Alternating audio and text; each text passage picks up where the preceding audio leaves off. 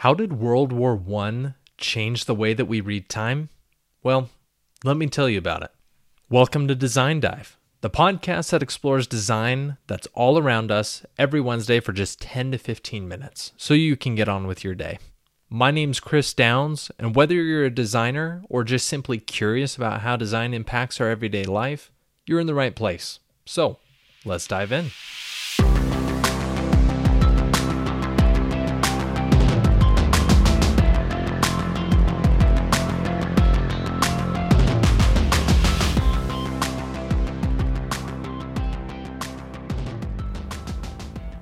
Today, we're going to talk about the wristwatch. Now, there's a whole history behind timekeeping that goes on for centuries that I just do not have time to talk about right now. But really, I just want to talk about the design of the wristwatch and how it became such an important part of society today.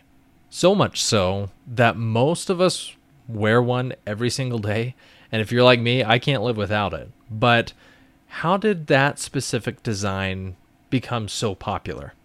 Now let's rewind and talk about the inventor of the first wristwatch. His name was Abraham Louis Breguet.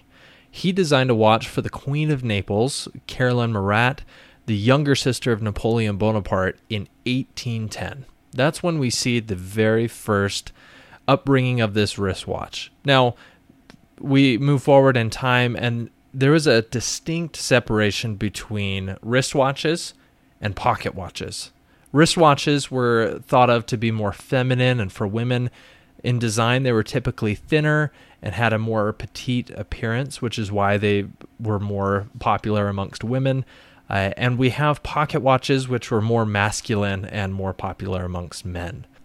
Later, we see those social norms begin to shift. Now, the Swiss brand Girard Perregaux created a collection of 2,000 wristwatches.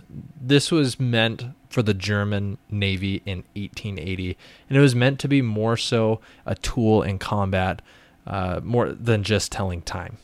Now, the brand Omega eventually followed, and they created the first minute repeating watch in 1892. Essentially, it's a watch that just had a lot of specs and charm that related to a pocket watch and how it functioned. In 1914, we see World War I taking form, and ultimately, it was a grand movement for the wristwatch. At that time, military combat was changing in a big way. We see trench warfare on the rise, and eventually, uniforms would need to change in order to keep up with this fast paced movement. So, with the uniforms, we see two big changes that happen we see one, they transitioned from heavy greatcoats to trench coats to increase mobility, make it easier to move around from place to place. And two, we moved from a vestless uniform. Uh, so that made it harder to attach or even access a normal pocket watch at the time. So we start to see a problem being laid here.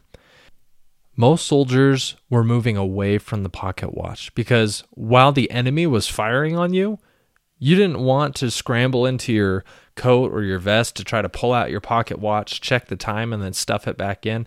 It just didn't make sense. And under combat, that might even mean your life. Watch brands caught wind of this flaw and decided to move in with a solution. So we see Rolex, Omega, and other watch brands create a watch that was more affordable, and most of them had things in common, such as metal covers uh, to protect the glass. We have prominent dials, so they're easy to adjust the time if needed. Um, large numerals that are easily visible, and luminescent hands that are easy to see in darker conditions. So these factors played a role into these watches and became popular amongst soldiers. Now, in World War I, these watches became so prominent that most militants were required to wear wristwatches. But the unfortunate part is the watches were not being supplied by the military. So as a soldier, it was up to you to figure out how you were going to get one. So, what happened? We see a wave of marketing take over and pre- present w- wristwatches by highlighting features that would be important to someone who is about to enter combat. So, let's talk about the watch and how it became an important tool at this time. On the Western Front, we see watches becoming number two for being the most important tool next to the rifle. It literally was a way to preserve life and was used in strategy. A new strategy of warfare at that time would utilize and maximize the takeover of enemy trenches. And it, this was called the creeping barrage. Now, let me tell you a little bit about what this was.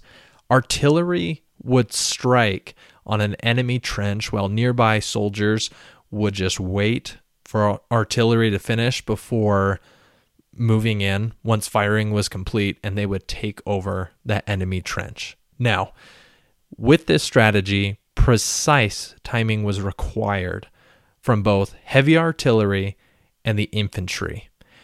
They had to rely on exact timing to know when firing was going to be over and to know when to begin to move into these trenches and take them over. So they developed a system of moving forward 50 meters per minute and being in sync and precise was vital. Failure to do so probably meant death due to friendly fire or failure to capture a trench.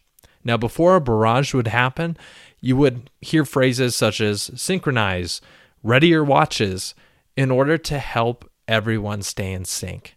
So, if you were in war and heard that phrase, you knew to look down, check your watch, and make sure it was good to go because that could mean your life.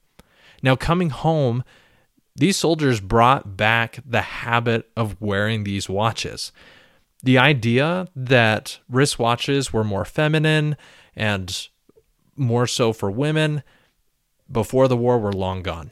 Now imagine telling someone at that time, uh, a man that fought for their country and relied on that watch to stay alive, that they were less of a man for wearing a watch. That wouldn't go over well. So we can see that social norm absolutely being nixed and the wristwatch taking over the market.